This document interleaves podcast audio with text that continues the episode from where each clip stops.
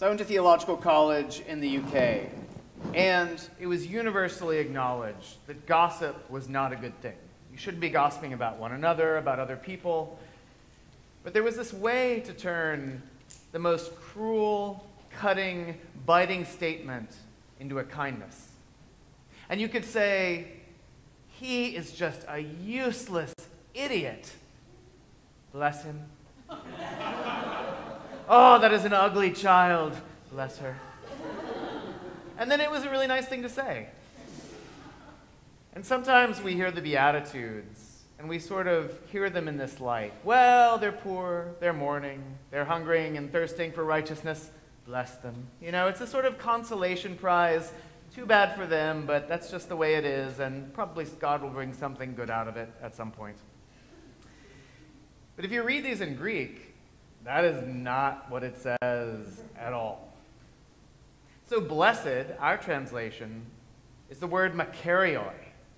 And makarioi is not something you say about someone who is in some abominable state.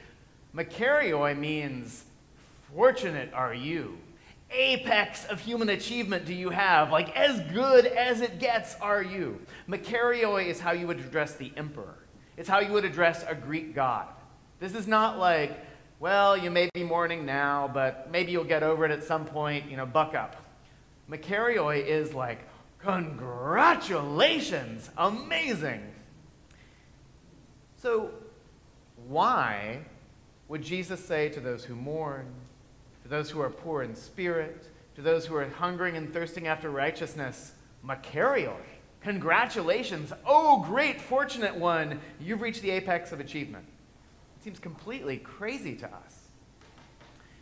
If you read the writers of the early church, they have a very reasonable explanation. They would say that these are not about states in which people find themselves, these are ways of life. So to be poor in spirit is not to be someone with a zero bank balance or a zero spiritual bank balance, whatever that means. It's not having a poor prayer life. It's not being downcast or depressed. To be poor in spirit, says St. John Chrysostom, is to have conquered the demon of pride. So, all of us, well, I shouldn't say all of us, me, some of us in this room probably, live their lives thinking primarily of themselves, their families, their friends. It's kind of all about us. So there's like the hero of my story, and then there are some like supporting actors, and then there are a bunch of extras, basically. But I'm, I'm really the focus. The camera's on me all the time. I'm ready for my close up 24 7. And in this way of thinking, I'm really the center of my universe. And to be poor in spirit is to actually dethrone myself and put God back at the center of the universe. It is to see everyone as a brother and sister. It is to see everyone as a central character in the story. It is to take my own judgments of others, my own sense of superiority, my sense that I am the ultimate arbiter of good and bad taste, of good and bad politics, and to set that aside and to become poor in spirit, to embrace the spirit of humility and love. And if you could do that, blessed are you you know, congratulations. That is as good as it gets. To mourn in this context, says John Chrysostom, this is not the human phenomenon where you lose someone you love and everything in the world is awful because they're absent. Everything that you might have enjoyed before becomes just another sign that this person who you care about most is gone. That is awful. But if you are in mourning, let me tell you, when you, when you are reunited with the person you love in front of the source of all peace and joy and light, you're going to be a lot more than comforted. This is not about that. To be in mourning in this sense is to be in mourning for the goodness of God being shown forth in humanity, the love of God being shown forth in humanity. It is in mourning for us no longer serving as the image and likeness of God. And so in this scenario, the world also has lost its savor. You go about not enjoying the things you might have enjoyed because they don't reflect the goodness of God. the love of God, the peace of God, the joy of God, the truth of God, and only those things that do become meaningful to you. The same is true for those who hunger and thirst after righteousness. It's not that they're oppressed, it's that they are single mindedly focused on the reality of God. All those who are merciful, all those, and Lord knows we need them now, the peacemakers, all of these are people who are focused on the reality of God all the time. So, this is not the description of the downtrodden, of the wretched of the earth. This is the basic job description of a saint. So we often think about the saints as the VIPs of the church. They're the ones who wrote the famous books, built the big churches, has nothing to do with sainthood. The saints are those who have put down the demon of pride. The saints are those who go about giving mercy to all. The saints are those who go about making peace between the others. Sainthood is those who are living this Makarioi life. and we might say, all right, fair enough, sounds good, has almost nothing to do with the way that I live my life, so what is really the point of this? So the saints had this special key to getting to this Makarioi life, this life of blessedness. They all use the same little technique, this little trick. And with this little technique, all of this becomes actually second nature.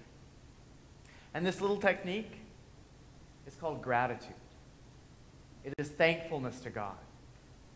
And so when you are filled with gratitude to say, like, I am the center of the universe, I am the judge of all people, it just doesn't make any sense.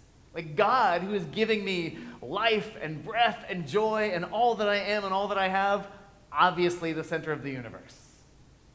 When I am living in constant gratitude, the accolades of the world, petty things I've accomplished, getting more stuff, all this seems kind of pointless.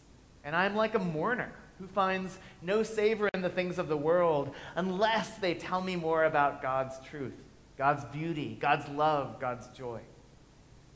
For all of these, it is thankfulness, it's gratitude that gets us there. So, how do you get that? Well, it's great to pray before meals. It's great to have a time of prayer every day. It's great to constantly try and be aware of God's presence and God's goodness and God's love, but it's very challenging. And if you were like me, your mind wanders a lot, you forget a lot, and you go about your business. So, one thing that I do to maintain my gratitude, I take a percentage of all my income and I pledge it to the church every year. I take a percentage of all my power in the world that I have to control other things, to exert my will, and I give it up. I give it over to God. And every month, when I'm paying my pledge, I think this could be the monthly payment on a BMW. But instead of a BMW, I would rather just give this up. I would rather put God first in all things. I would rather know where my priorities lie and live out my gratitude not just in my thoughts, but actually in my life. And when I do this, it actually starts to make my gratitude more real to myself, a more real part of my life, a more real part of who I am. And then it starts to actually affect my thoughts, my actions. But it's a struggle. I don't want to give up my power. I don't want to give up the possibility of having a BMW, but each month I prevail in that struggle and I give something over to God. Right now, we are in the midst of our pledge season. You should have gotten your pledge card in the mail a couple of weeks ago. If you don't, there's some in the narthex. And it's a time to just pray about this, to think about this. But the question is not primarily how do we get enough money to do X, Y, and Z? The primary question is how do I make my gratitude real to myself?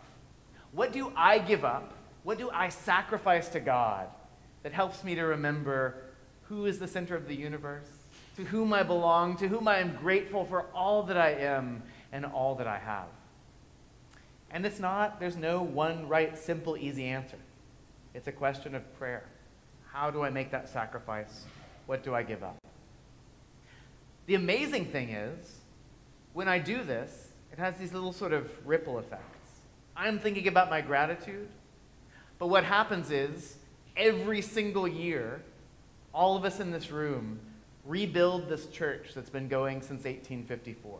It's basically a new church every year because our pledges are what do everything that happens here. This place where children are formed by the love of God, where adults are transformed by the love of God. This place where thousands of people in 12 step meetings meet every week. This place where thousands of seniors in the Iona program meet every week and are fed and have activities.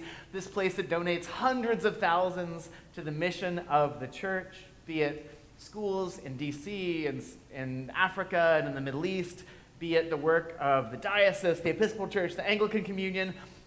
Your pledge does so much. But the point is just that one thing taking this little percentage of all that you are and all that you have, and by giving it away, remembering that everything you have is a gift from the one who loves you most. So I hope this week you'll join me in continuing to pray about your pledge, to think about your pledge. If you've already turned it in and you have some great Road to Damascus epiphany, feel free to just email Brian and say, like, I'm changing my pledge, do whatever. Um, but remember, mostly it really is just about what is this number? What am I giving up that's going to give me the deepest sense of gratitude to God? Amen.